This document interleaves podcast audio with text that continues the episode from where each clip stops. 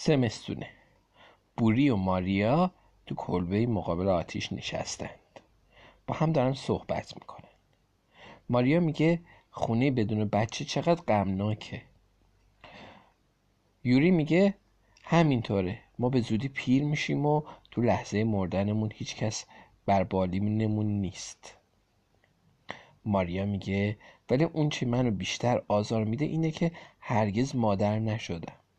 هیچ وقت دختر بچه رو تو آغوش نگرفتم و برای اون لالایی نخوندم و با لالایی خوابش نکردم. یوری بلند میشه و به طرف در کلبه میره ماریا میگه یوری کجا میری؟ می‌خوای بری بیرون؟ یوری بیرون کلبه ها برفا رو جمع می‌کنه و اونا رو میچرخونه و یه آدم برفی به شکل یه دختر بچه می‌سازه. دستای دختر بچه به طرف کلبه دراز شده. یوری میگه ببین ماریا این دختر ماه. اسمش کودک برفیه. ماریا لبخندی می‌زنه و چندانم غمگین به نظر نمی‌رسه. ناگهان اتفاقی میافته. برف تکون می‌خوره و دختر بچه زیبا جون می‌گیره و به راه میفته یوری و ماریا از خوشحالی به گریه میافتند آسمون به اونا فرزندی عطا کرد. کودک برفی به سرعت قد جان؟ هدیه داد. کودک برفی به سرعت قد می‌کشه و هر روز زیباتر میشه. نیمه فصل زمستان شبیه دختر دوازده سال است. صدای همچون آواز جویبار داره. چشمانی آبی مانند آسمون آبی بهار. پوست بدنش مثل برفه. گونه دختران کان دیگه قرمزه اما اون گونه هاش مثل برف زیر آفتاب میدرخشه. بهار نزدیکه. اهالی روستا یه ترانه روسی قدیمی رو زمزمه می‌کنن که بازگشت بهار رو خبر میده. ای بهار زیبا چگونه نزد ما میایی چطور سفر می‌کنی؟ روی گاواهن یا بر گلی در مزرعه؟ وقتی کودک برفی میشنوه که برای اومدن بهار سرود می‌خونن غمگین میشه. شاید بپرسید چرا؟ هوا گرمتر میشه و پرندگان همه جا تو جنگل در کنار چشم سارها آواز می‌خونن. دوستان کودک برفی دوست دارن در زیر نور آفتاب و روی سبزه ها دراز بکشن.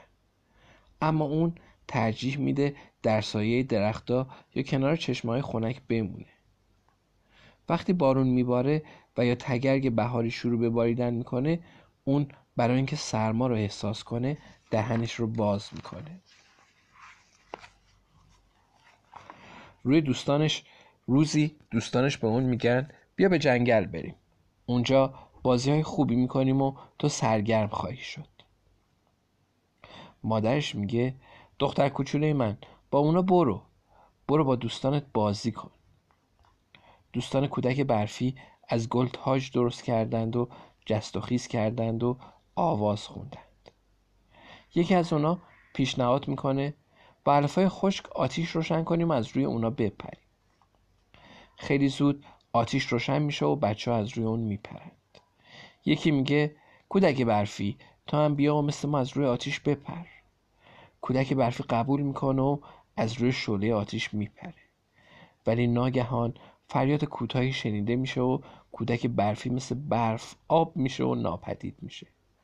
فقط دود سفیدی دیده میشه که باد اون رو با خودش می‌بره و در آسمون ناپدید میشه.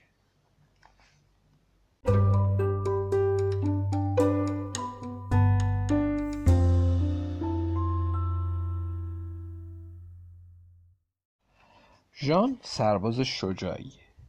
اون مدت 24 سال به شاه خدمت کرده.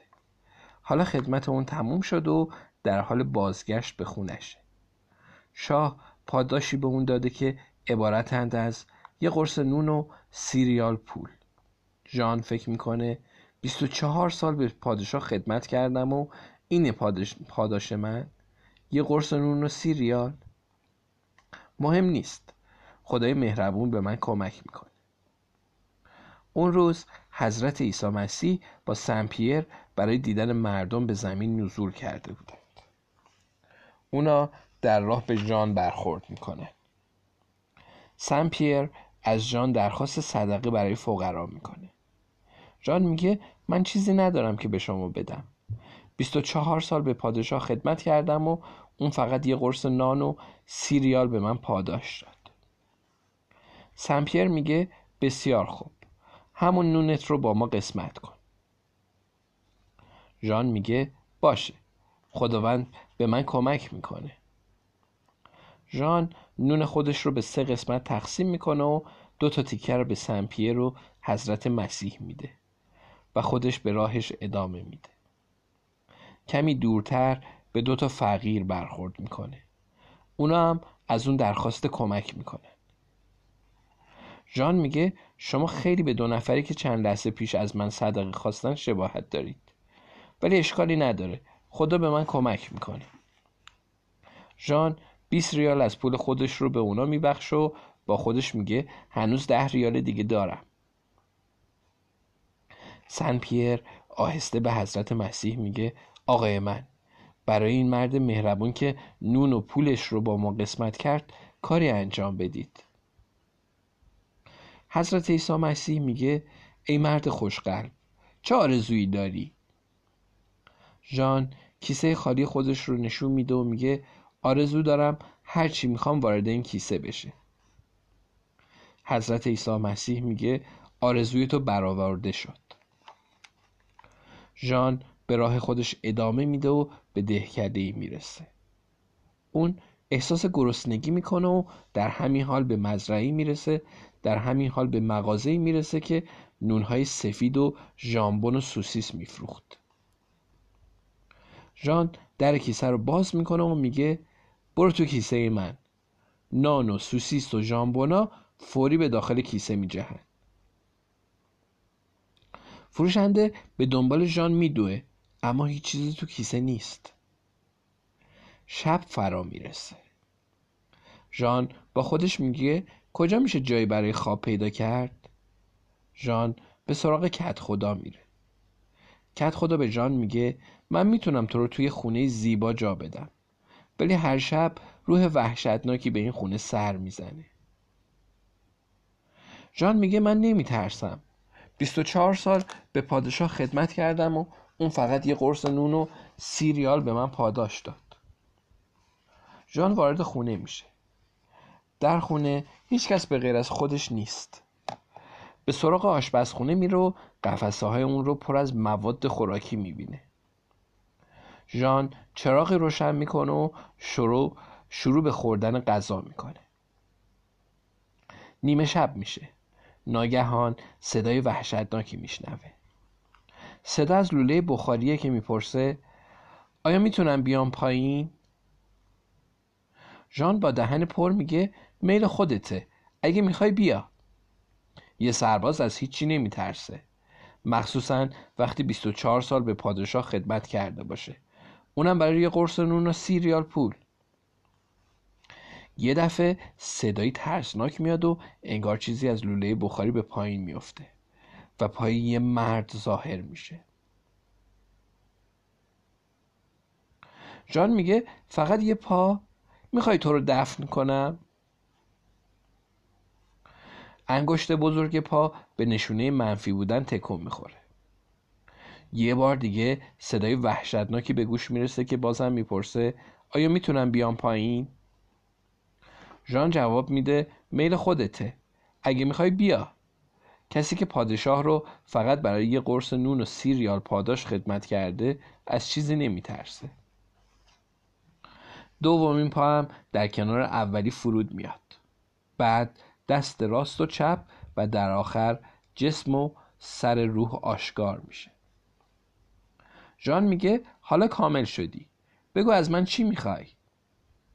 روح میگه من مرد ثروتمندی بودم و تو این خونه زندگی می‌کردم. مردی رو به عمد کشتم و من رو برای مجازات اون قتل قطعه قطعه کردن. خواهش می‌کنم به من کمک کن. می‌بینم که تو مرد شجاعی هستی. ژان میگه همینطوره. 24 سال به پادشاه خدمت کردم برای یه قرص نون و سیریال. بنابراین از هیچی و هیچ کسی باکی ندارم. روح میگه بسیار خوب. با من بیا و روح منو نجات بده. در عوض من تو رو ثروتمند می‌کنم. ژان چراغ رو بر میداره اما این نور چراغ نیست که راه رو روشن می‌کنه. بلکه چشمان روحه که مثل شراره آتش میدرخش و جلوی پای ژان رو روشن می‌کنه.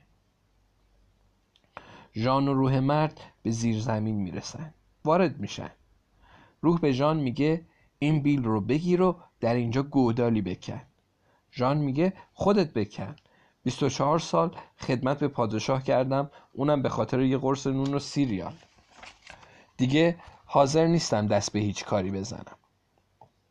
روح به ناچار خودش دست به کار میشه و گودالی می‌کنه. سه تا کوزه از اون بیرون می‌کشه و میگه این کوزه ها رو می‌بینی؟ توی یکی از سکه های مس هست توی دیگری سکه های نخره و توی آخری سکه های طلا. اولی رو بین فقرا تقسیم کن. دومی رو در راه طلب آمرزش برای روی من صرف کن. سومی هم مال خودت.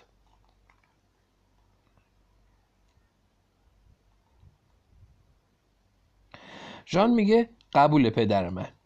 برای یه قرص نون و سیریال 24 سال خدمت کردم. اون چیزی که تو از من می‌خوای خیلی آسون تر از این کاره. ژان سکه های مصر رو به فقرا میبخشه. با سکه نقره برای روح بیچاره طلب آمرزش می‌کنه و طلاها رو برای خودش برمیداره. حالا دیگه اون ثروتمند شده.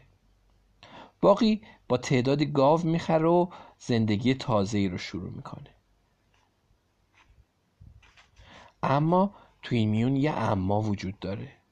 کدوم اما؟ بله. اما یه کسی ناراضیه. می‌دونید اون کیه؟ بله شیطان.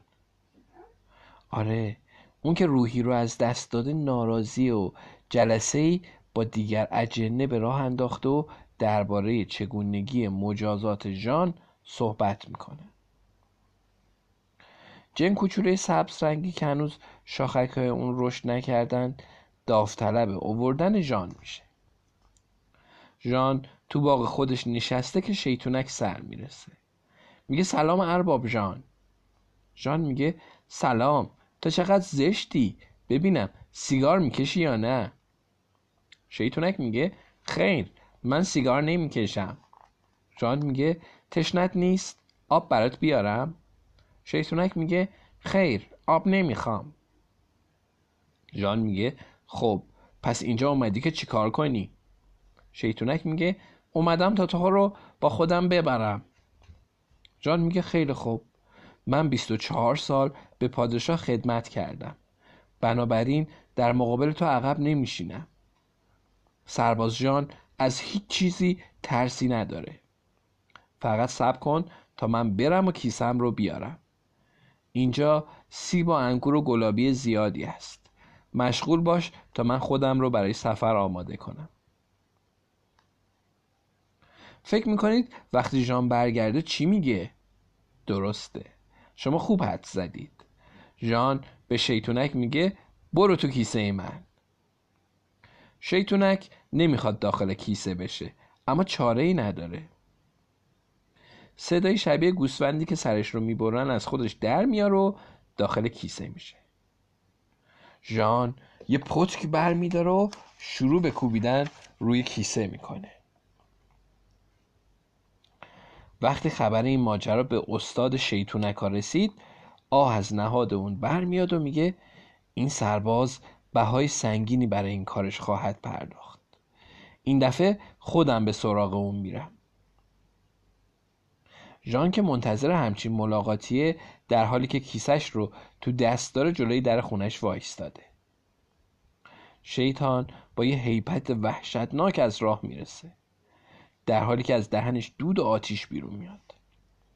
ژان میگه من از تو نمیترسم. من 24 سال شیطان نمی‌ذاره جان حرف خودش رو ادامه بده و فریاد می‌زنه بس دیگه. و به طرف جان حمله ور میشه. ژان بلافاصله میگه برو تو کیسه من. شیطان ناگزیر داخل کیسه ژان میشه. ژان با ضربات پتک به جون شیطان میفته و اونقدر میکوبه که شیطان مثل یه بشقاب صاف میشه. و بالاخره میگه برای امروز بسه. اما وای به حالت. اگه دوباره سرکلت این طرفا پیدا بشه. برای اینکه من 24 سال به پادشاه خدمت کردم اونم برای قرص نون و سی ریال. وقتی شیطان ناپدید میشه جان با خودش میگه کاش می‌شد سری به بهشت می‌زدیم. جان کیسش رو بر میداره و راهی بهشت میشه. سمپیر که نگهبانی در بهشت رو عهده داره با دیدن اون میگه ایست کجا میری؟ جان میگه می‌بینی که دارم به بهشت میرم سمپیر میگه خیر نمیشه. همونطوری که نمیشه وارد شد. همینطوری که نمیشه وارد شد. چه کار خوبی انجام دادی که می‌خوای وارد بهشت بشی؟ جان میگه 24 سال به پادشاه خدمت کردم و اون در مقابل به من یه قرص نون و سی ریال پاداش داشت. پاداش داد. سمپیر میگه ولی این کافی نیست. جان میگه در واقع درسته سیریال پول کمیه. سمپیر میگه خیر منظور من اینه که تو به قدر کافی کار خیر انجام ندادی. جان میگه من کار خیر به قدر کافی انجام ندادم خواهیم دید. و خطاب به سمپیر میگه برو تو کیسه من. عجب. آیا ژامپیر با سمپیر هم همچین کاری کرد؟ بله خیلی راحت به سمپیر گفت برو تو کیسه من یعنی درای بهشت بدون نگهمان بود؟ البته برای مدت زیادی نه چرا که سمپیر به ژان میگه اگه بذاری من بیرون بیام در عوض اجازه میدم از در بهشت رد شی میگه کار خوبی می‌کنی آیا فکر می‌کنی سرباز پیری که 24 سال به پادشاه خدمت کرده و اون در مقابل فقط یه قرص نون و سی ریال پاداش داده حق نداره جای خوبی تو بهش داشته باشه؟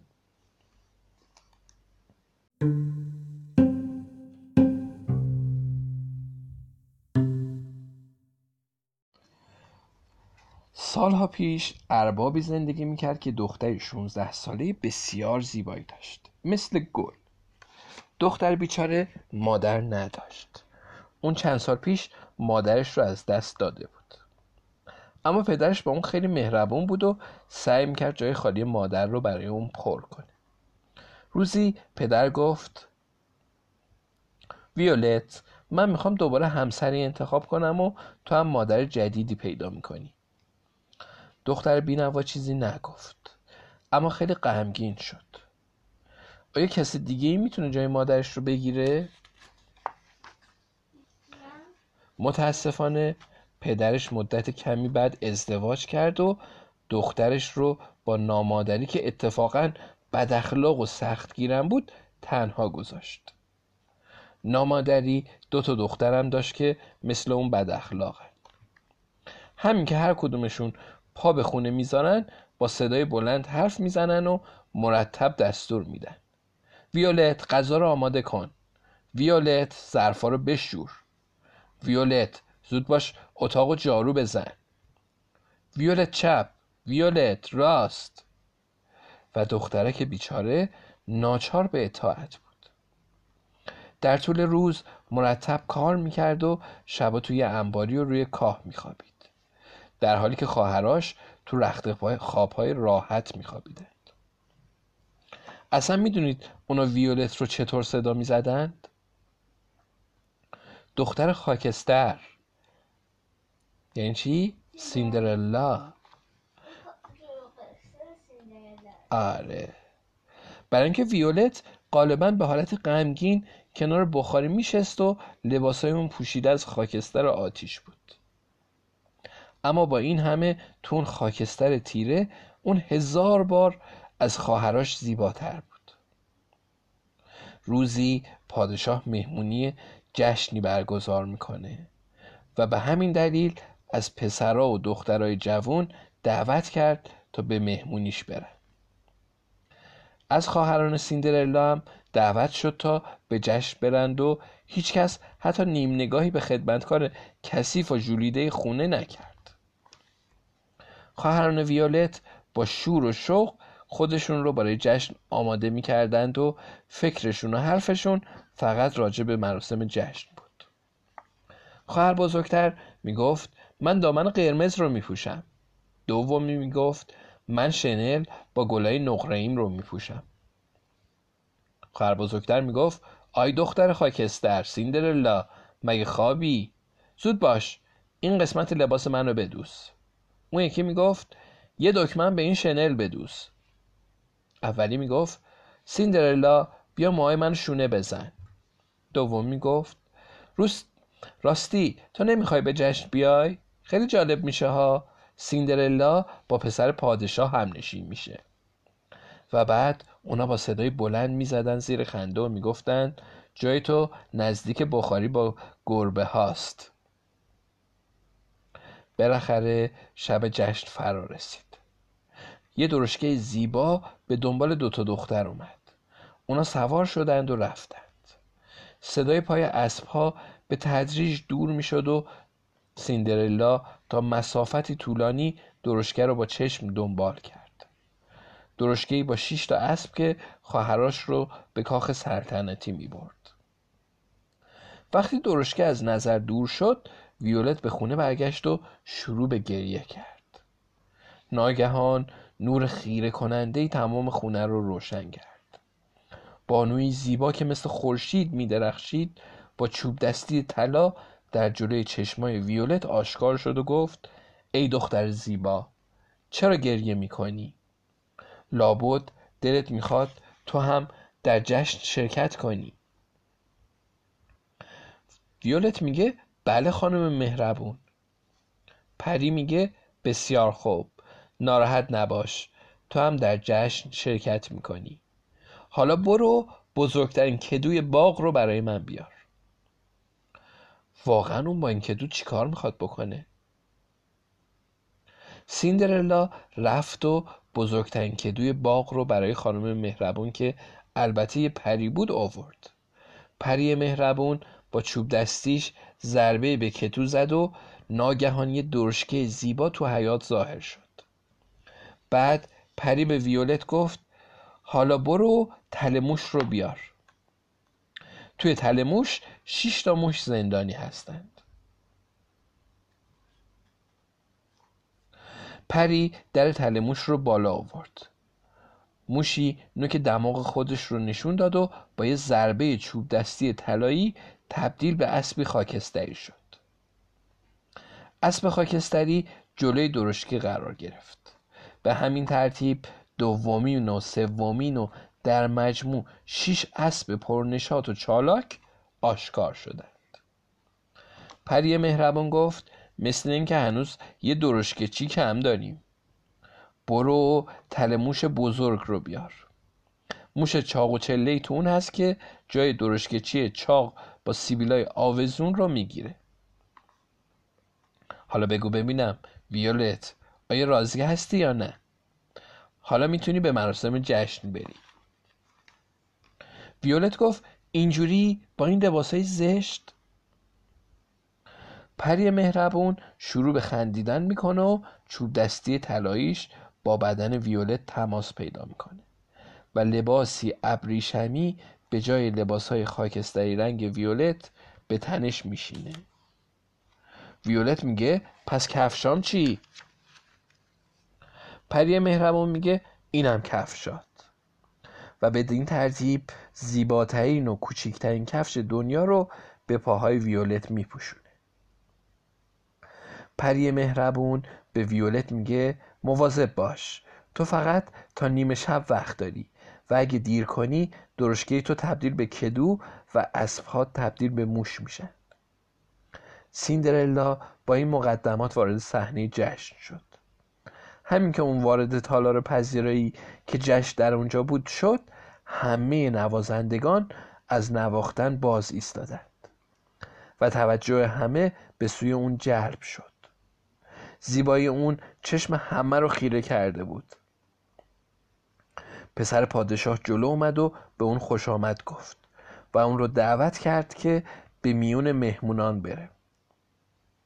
پادشاه و همسرش با دیدن اون دو به همدیگه گفتن این دختر زیبا کیه؟ چقدر به پسرمون میاد؟ اون فرد مناسبی برای پسرمون هست پسر پادشاه به ویولت میوه و شیرینی تعارف می‌کنه اما خودش نمی‌خوره بلکه محو تماشای ویولت شده تو گوشه ای از تالار دوتا خواهر ویولت از دیدن این صحنه از حسادت چهرهشون زرد شده و به شدت خشمگین هستن. اما اونا سیندرلا رو تو اون لباسا نمی‌شناسن. یه دفعه ای صدای زنگ ساعت کاخ به گوش می‌رسه و دو سیندرلا که متوجه گذشتن وقت نشده می‌پرسه ساعت چنده. یکی از کسایی که اونجا بوده جواب میده نیمه شبه. سیندرلا دست پاچه میشه و میگه من دیرم شده باید برم. بعد با چنان سرعتی به طرف در خروجی میدوه که یکی از کفشا تو پله ها جا میمونه. لنگه راست کفش زیبا و کوچیکش که پری مهربون به پاهاش پوشونده بود تو کاخ جا میمونه. سیندرلا بدون دشکه و درشکه و با لباسای کثیف خودش رو به خونه میرسونه. اما تعجب آوره که هنوز لنگه چپ کفش به پاشه شاهزاده به دنبال اون میدو از نگهبانا می‌پرسه که آیا اونا دختر جوونی رو دیدن که از در قصد بیرون رفته باشه؟ نگهبانا میگن نه خیر شاهزاده فقط دختر کشاورزی رو دیدیم که با لباسای کثیف مثل یه تیر که از کمون خارج میشه به سرعت از در بیرون رفت فردا صبح صدای شیپور جارچیای شاه اهالی شهر رو از خواب بیدار کرد. جارچیا فریاد می‌زدند و می‌گفتند ای مردم خوب آگاه باشید که علا حضرت پادشاه اعلام می‌کنه پسرش با دختری ازدواج می‌کنه که این کفش اندازه پای اون باشه. اونا وارد همه خونه می شدن چرا که همه دخترای جوان شهر باید کفش رو به پای خودشون امتحان می‌کردند اونا خونه به خونه کفش رو به پاهای دخترها امتحان می‌کنه اما نتیجه ای نمی‌گیرن. تا اینکه به خونه سیندرلا می‌رسند. ویولت با پوزخند به خواهرش میگه شاید این کفش مال شما باشه.